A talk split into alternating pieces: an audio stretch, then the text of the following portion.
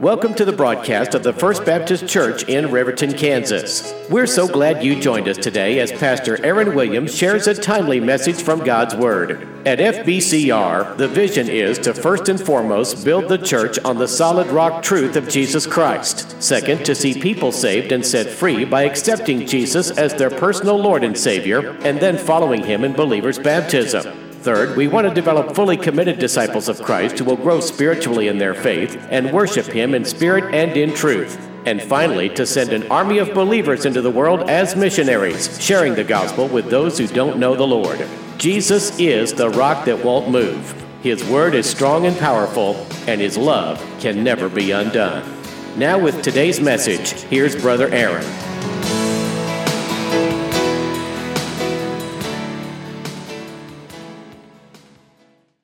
Amen. If you have your Bible, if you would please open to John chapter 17, verse 20. This chapter is known as the priestly prayer of Christ. I have always referred, many others, to it as the actual Lord's Prayer. In Luke chapter 11, we're taught the Lord's Prayer that we know fundamentally as Luke 11:1, 1, our Father who art in heaven. And I'm not saying this to dispute that is a wonderful prayer, but he was teaching his disciples to pray there. In John chapter 17, you have Jesus lifting his eyes to heaven. He prays this chapter, and it is just tremendous. It's an astounding uh, text of Scripture that should always be remembered before Christ went to the cross. And as we begin reading in verse 20, of chapter 17, he says in the midst of this prayer, Neither pray I for these alone, but for them also which shall believe on me through their word. So he's praying for his disciples, and he's praying also for those who will believe that receive the word of God ministered because of his disciples. So he's actually praying here for you. Verse 21 that they all may be one, as you, Father, art in me, and I am in you, that they also may be one in us. So he's saying, Jesus, I want all of them who believe now and will believe in the future to be one with us, that the word, world may believe that you have sent me. And the glory which you gave me, I have given to them, and do you know, look here what he says. The glory which you gave me, I have given to them, that they may be one, even as we are one. It's amazing when we look in this, the number three verses, that's going to be my text for this morning. This is the priestly prayer of Jesus Christ. This is him praying. I mean, there are incredible riches, and there are literally, I believe, a year's worth of ministry here if we were going to break this chapter down, I believe you could preach a year's worth of sermons from this one chapter. It's that rich. And I want to unpack part of this sermon, and I'm going to use probably an analogy that uh, I'm not terribly comfortable with. I'm going to use a football analogy today. And I'm not a sports person to a great degree, so I'm going to limp my way through. But I had some great conversation this week, and the Lord just kept kind of moving me toward using this analogy. And, and Jesus is praying for us to have this glorious thing that He knows to be true with the Father. And, and He says here, what is this glorious thing? That they could actually be one in the earth, just like we're one, Lord. So if I just get this really simple, this part of the prayer, He's just saying, Lord, this glory makes us one. And this glorious thing, I mean, if I ask somebody, what does it mean to be a believer to you? And what's the fruit of your life? Or what do you exhibit? I think there's a lot that could be said there. But one thing I want to bring to our attention is that the glorious thing God does with believers is He will make them one. And in the church of the Lord Jesus Christ, you want to see a congregation that is totally one. One in many ways. One in prayer, one in their study one in their discipline of, of being affectionate toward those who are hurting in the body. If someone hurts, they all should hurt. If somebody rejoices because they received the answered prayer, and I've been ministering on prayer for a few weeks, and some of you, many of you, I believe all of you, are praying in secret now. And that we're getting more disciplined all the time to ask God for some things in secret so that when He does it, he, we know He's rewarded us openly. And this allows the whole body as one to rejoice with them. And no matter where you are in your life right now, as you sit in this pew or you hear by radio broadcast or podcast, however it may be, that you do not have a circumstance that is, is too hard for God. You do not have a circumstance, no matter how divided it may look. And this can be divided in the home, it can be divided on the front with your work, it can be divided in just not knowing what direction you're really going. Today, I believe the Lord, the glorious thing that God wants to teach us is that we can be one as He was one in the Father. And this place of being one in the body of Christ, first with Him and then with His body, as in that expression, is the happiest place you will ever be in your entire life, is to learn that God brings together what is broken. This is a natural way He ministers. He understands years ago where you would be today. No matter what circumstance you're facing, He knows what you're dealing with. He knows how to lead you and give you the beacon of truth as light in your life to lead you out. So, if you may, uh, if you would and, and would allow me, I'd like to just stir you up for a minute on being one. And so, I'm going to use this football analogy, and all of us have at least seen some football games. Some of you maybe played football and you understand the game better than I do. So I want to stir you up as I start here. I want to challenge you. Uh, I took some of these notes, the early notes from Thomas Rainer. He's a great studier uh, of numbers, especially on behalf of the Southern Baptist. Uh, but th- this would work. It's not just because he's Southern Baptist, but he's a tr- tremendous man who studies a great deal. And I want to use some of his notes out of 11 things he found. I'm only going to do a lesser amount than that, but 11 things he found that were the contrast between a fan of football and a Christian at church. And here's uh, one that he starts with. Uh, a fan just loves to win. Have you ever seen anybody that went to their team, their game? I mean, and man, I've heard them here at church. I mean, they, you know, one's for KU, one's for K State, one's for, you know, and I won't get into all that. You might be for Riverton, some's for Girard. And I mean, they played some great games recently. But the truth is, you want your team to win, don't you? I mean, I want my team to win. If I'm going to pick one, you kind of invest yourself in that. But can I ask you the, the contrast for the believer? Are we winning anybody to Christ? Is it easier at times to, to maybe be able to pick someone up to go to your, uh, your football game, the, the, the, the team that you're behind? Is it easy? Do you find it's easier at times to, to get someone to go there than is to bring them to church with you? Wow, what a great, I think it's a challenge. And the second one, if that game gets overwhelmingly exciting, your favorite team, I mean, it's tied up. You're going into extra innings or whatever it may be. Everyone's excited. Do you know what happens if I go too far past 12? Everyone gets really excited. I mean, it gets like, yeah, we're going to see what's going to happen, right? Okay, you with me? I call it clock eyed. Hey, I'm going to have some fun with you today, church. We, we have come through some teaching, I believe, that has been uh, very base. And today it's just, it's kind of fun for me as a pastor. I'm going to teach this, and I believe have some fun with you. We're also headed in some teaching that's, that's uh, also very humbling, knowing that we are facing Resurrection Day, and I'll be dealing with death, burial, and resurrection.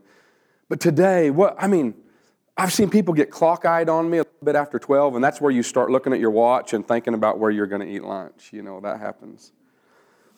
Number three, they are loyal to that team no matter if they're, I mean, if they've really invested themselves for years, maybe you went to college or high school at this particular university or high school and you are loyal to this team. I mean, it doesn't matter if they're winning, you just got like the signs in your yard You've got the little, uh, the little things that you put in your window and it's waving a flag. You know what I mean? Huh? I mean, Malachi and I went a few years ago and we love this. We, we decided we would follow that year. I said, Bud, let's just, let's just follow Pitt State University all year, no matter what. We started out in Tahlequah, Oklahoma, and we ended up going to the national championship. I mean, it was, hey, we're standing up yelling and, are you with me? I mean, and as we were going, there was like those flags and they're flopping in the wind. It's like Pitt State, and you know their cars in front of us, and now I know they're a Pitt State fan, so I'm wanting to honk the horn. Ah, ah, ah. You know, I'm honking the horn.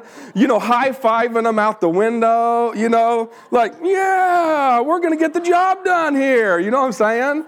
That's what happens. I mean, we were invested. We went all year. Now it's a national cha- and it didn't matter if they're going to win or lose. We're going. That's our team. But the sad contrast is in many churches today, if your team you don't think that they're doing well, they'll just leave you. And you don't get to have the little flag. You don't kind of, ooh, it brings I think all of us can identify. Hey, they are easily recognized by their sportswear. I mean, do you ever walk into your in line and you know for sure this person's on your team because they've got like the big, you know, everything. It's it's overboard. You know I'm talking about? The hat. It's I mean, it's like the you know what I mean? I mean, you would not wear this anywhere else but this game. Are you with me? I mean, it's something that's just spectacular. You can't miss it, and it's like the logo or it's the name of the team, the boots, the, the or, or no shirt at all. And there's like paint on the front and the back, and they're, I'm thinking, you got to be cold. You know what I mean? They don't care if they're cold. This is their team. I mean, they're one with their team. Can I ask you a question? At times do people know we're a Christian? Is it so unmistakable that, like, and I know you're not walking around without your shirt on, and I know you're not painting Jesus on your back in paint, but I think this is a great contrast. Do they know when you go to work, like, whoa, this is a Christian? I mean, by the way you talk, you act, you treat your family, I mean, you serve, you put boundaries. Do they know it?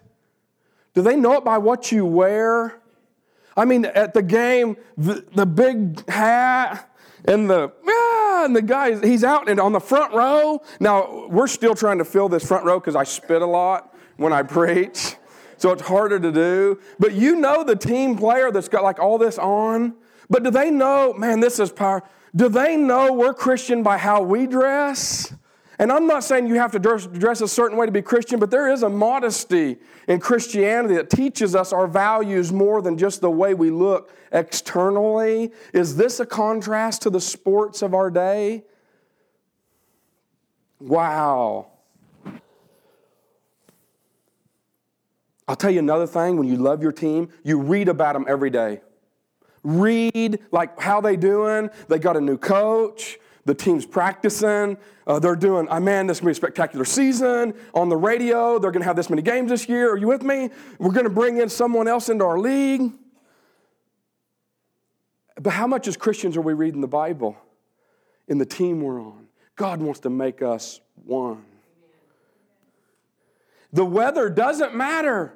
When you're loyal to your team, I mean, Malachi and I, the year that Pitt State was going to the national championship, we had an umbrella and there was these wetsuits in the rain and they're at the, like getting ready for cha- uh, and and we're not going geez i wish this service would get over. We was going like yeah! You know hey you all know that's right. You've been at these games you've witnessed them you've seen them but but where are we? Because when Jesus, before he gives the, the Great Commission, there's only like 11 disciples out of 12 left. One had totally betrayed him. And it takes 11 men to play football. And there's only 11 disciples, and they weren't looking that strong. I think it's a great parallel, and that's why it really started to stir me today. And kind of the pastor's like the quarterback. I mean, in some ways, you're praying and you're calling the plays and you're casting the vision and you need an offensive line. I mean, you have offensive linemen, you have, I believe, the deacons and leadership serve as the offensive line, and you get in rooms for meetings and you discuss the new play that God's born. And the whole objective is to let the, the pastor or the, the quarterback get the ball, which is the Word of God, into the hands of some of your offensive player, which are ministries in the church today. I mean, mean, we are feeding people today. There's, are you with me? There's people serving in their capacity all over the church. It's absolutely on, on the move. But, but am I able to get like the, equip them with the Word of God where when they run long distances, some of these new young teachers are like wide receivers. And my focus is long enough. I want to get them the Word of God and the ball where it needs to be. But man, I've got to watch out for this offensive line. Because there's a defense. There's a defense you have in the church. And Jesus said, I want to make you one. You're going to have some offensive players and some defensive players, but I want to make you one. I want to make you one team so you practice. Practice is prayer. Practice is when we come together and we get on our knees and we understand the vision God's giving to us as a body because our vision is one one faith, one Lord, and one baptism, one people moving one direction for one Christ because of one resurrection, one power, one truth, one Lord. Everything is one in Him, and the glory of God is to make us one so that somebody can get the job done and get the victory. And Jesus said all of us are going to have a different position. I know what mine is, but I know if you're going to be the quarterback or the pastor of a church, oh, they may write about you when you do well, but if you don't do well, you're blamed. That's just part of being the quarterback. What I love is I'm right handed. And so a right handed quarterback is blind to his left side. And man, I thought when I first started pastoring, that everybody was offensive line and would defend you. Now, I'm not going to get too real for you here. Now, I've got a chairman of deacons today, and it doesn't matter what your age is, this brother knows how to protect my blind side. And how he does this is he calls me. And he said, I want you to be aware of this, and I want you to be encouraged, Pastor. Pastor, this is what the Word of God says. And it doesn't matter your age on this team. This is an offensive lineman in the left, the left tackle's position that when I turn like this to throw the ball, I can't get taken out. I thought everyone on the offensive line in the early days was going to protect. I didn't know that some were going to go have another meeting and another practice on me. And that the hole would be opened up intentionally and I'd get totally wiped out on the ground wondering why I couldn't get the ball in the hands of a wide receiver that said, I'm open, Pastor, I'm open.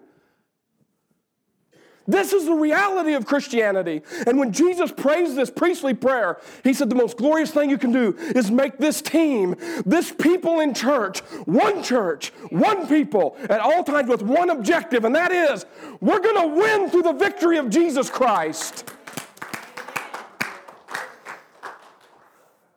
I think as you begin to line up, and before you say break, like we do breaking the bread as we take the Lord's Supper, you've had to have prayed together, practiced together, understood the vision and the play and how we get this team from here to the goal line. You understand that there are uprights where you're headed. And on that day at Golgotha's hill, there were two on one side and one in the center. And this was one man bringing a world full of pain all together as one in the love of God. And he can show us how to win not only our own personal lives and the battles we face, but he can show us how to win as a church. It's going to require us to practice together, to stay together. It's going to require defensively, I believe, in a position for the offensive line to understand at all cost we have to be defending what God wants to do. We have to understand what the play is. Why do we do what we're doing? Why is this play different than we used to throw? Why is this quarterback calling different plays? It's because the adversary understands some of the old plays and knows how to read it. He knows how to defend against it. And so at times, God begins to give quarterbacks or pastors on their knees a brand new play so they can get around the tactics that the adversary used to use to stop the church. And when Jesus Jesus Christ turns around and looks at Peter. He said, Who do they say I am? They, some say you're Elias, some say you're John the Baptist. Who do you say I am, Peter? I say, Lord, that you're the Christ, the Son of the living God. Oh, yeah? I'm going to build my church on this. And this is how God wins the game. This is how He wins the victory in our lives.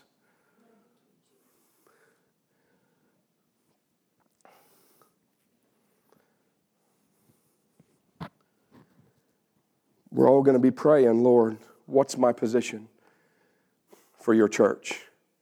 What will allow me to bring the body together in a way that it's so one, that it's a demonstration and an example for the world? In love. I mean, man, you've got people cheering at times. Do you realize we are in a battle? This life is full of battles. It's for real and it's for your life. And for the fathers here, you are defending your home spiritually and naturally. Pastors and leaders, we are defending the work of God and the heritage of the Lord for future generations. This is not about us only. In your life, who is your protector? Man, this is but man, there were 11 on the field. There's 11 that he gives a great commission to. And they all understood the truth of the Word of God and the vision that he set and was crucified for in the world was the reason they were brought to light and that they needed to defend at all cost. Do we, do we, are we defending the play? Do we understand the play? Are we willing to make sacrifices in prayer and as we come together to understand where we're going.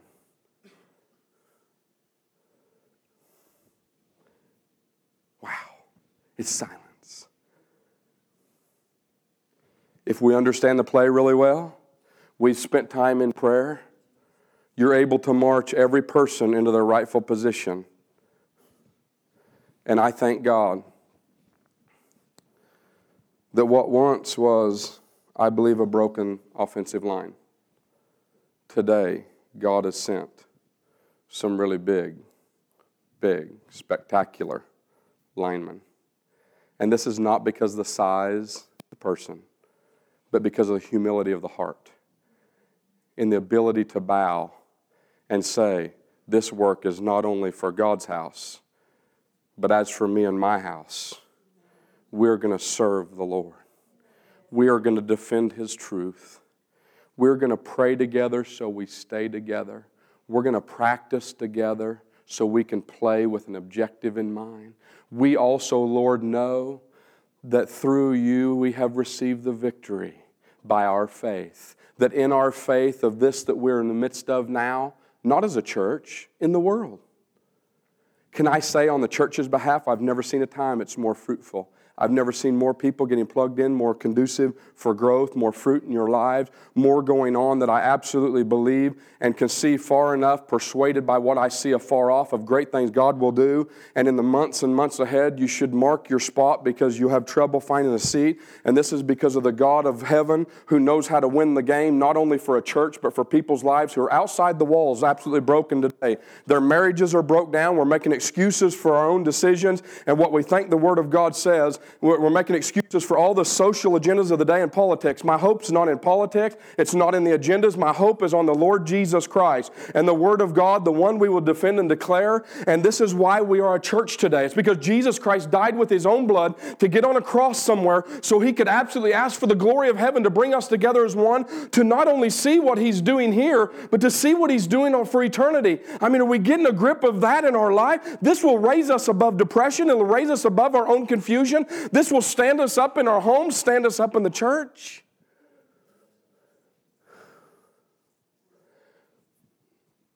I'm going to put out a challenge. I ask for every person who's here today as a member of this church, I want to see you win somebody to this game next week.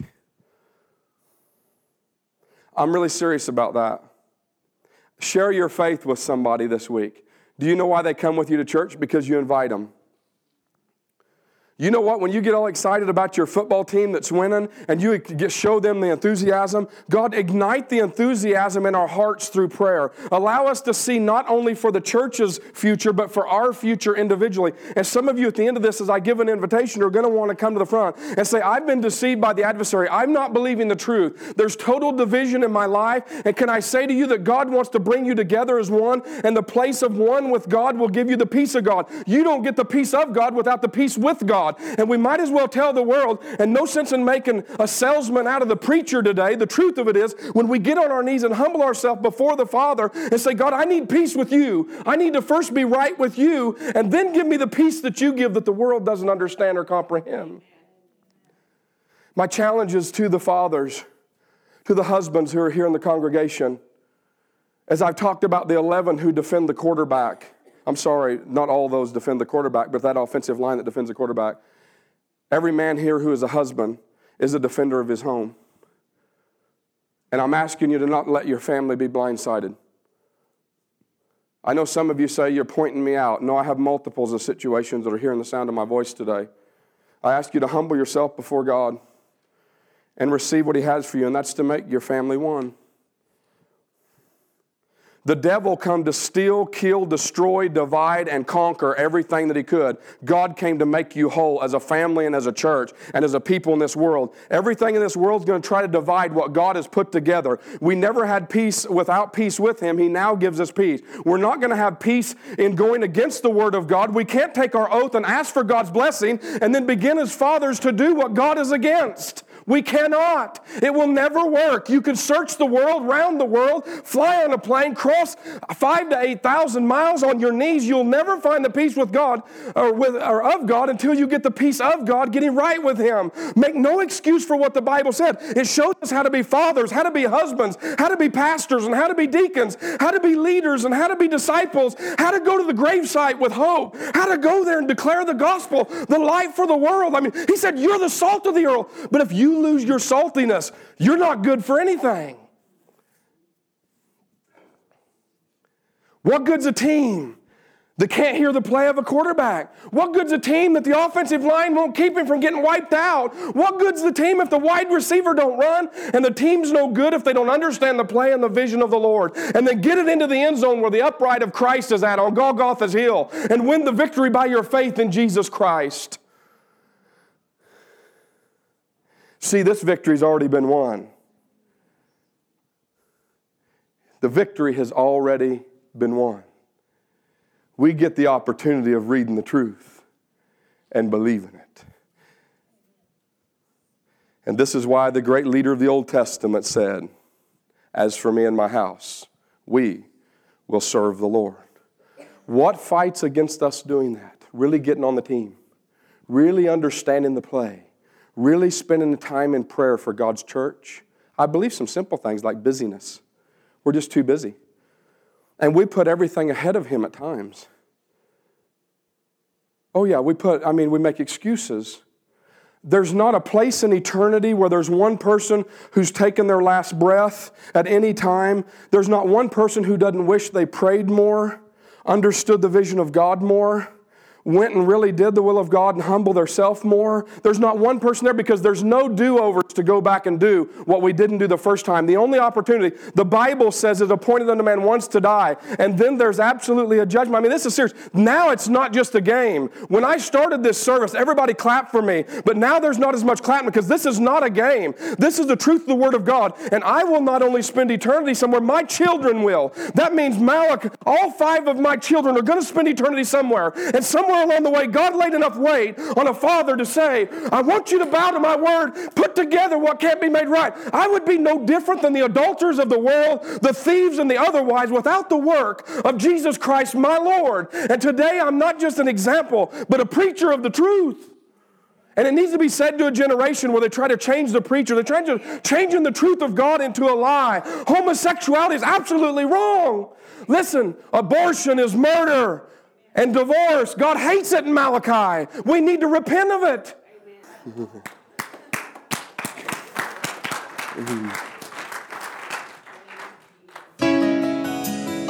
Thanks for listening to today's broadcast. If you would like to learn more about our church, we would love to hear from you. Our telephone number is 620 848 3347 or you may write to us at Post Office Box 400, Riverton, Kansas 66770. We're also on Facebook and online at rivertonfbc.com. The church is located just two blocks north of the Riverton Quick Stop and one block west on Bluebird Lane, or one block south of Community Bank and Trust and one block east also on Bluebird Lane. Our worship services are Sunday mornings at 1045 and Wednesday nights at 7. We also have small group Bible studies available for children, youth, and adults. On behalf of Brother Aaron Williams and the entire congregation at FBCR, this is Downtown Keith Brown inviting you to join us again next Sunday morning for another exciting message from God's Word. Have a great week and God bless.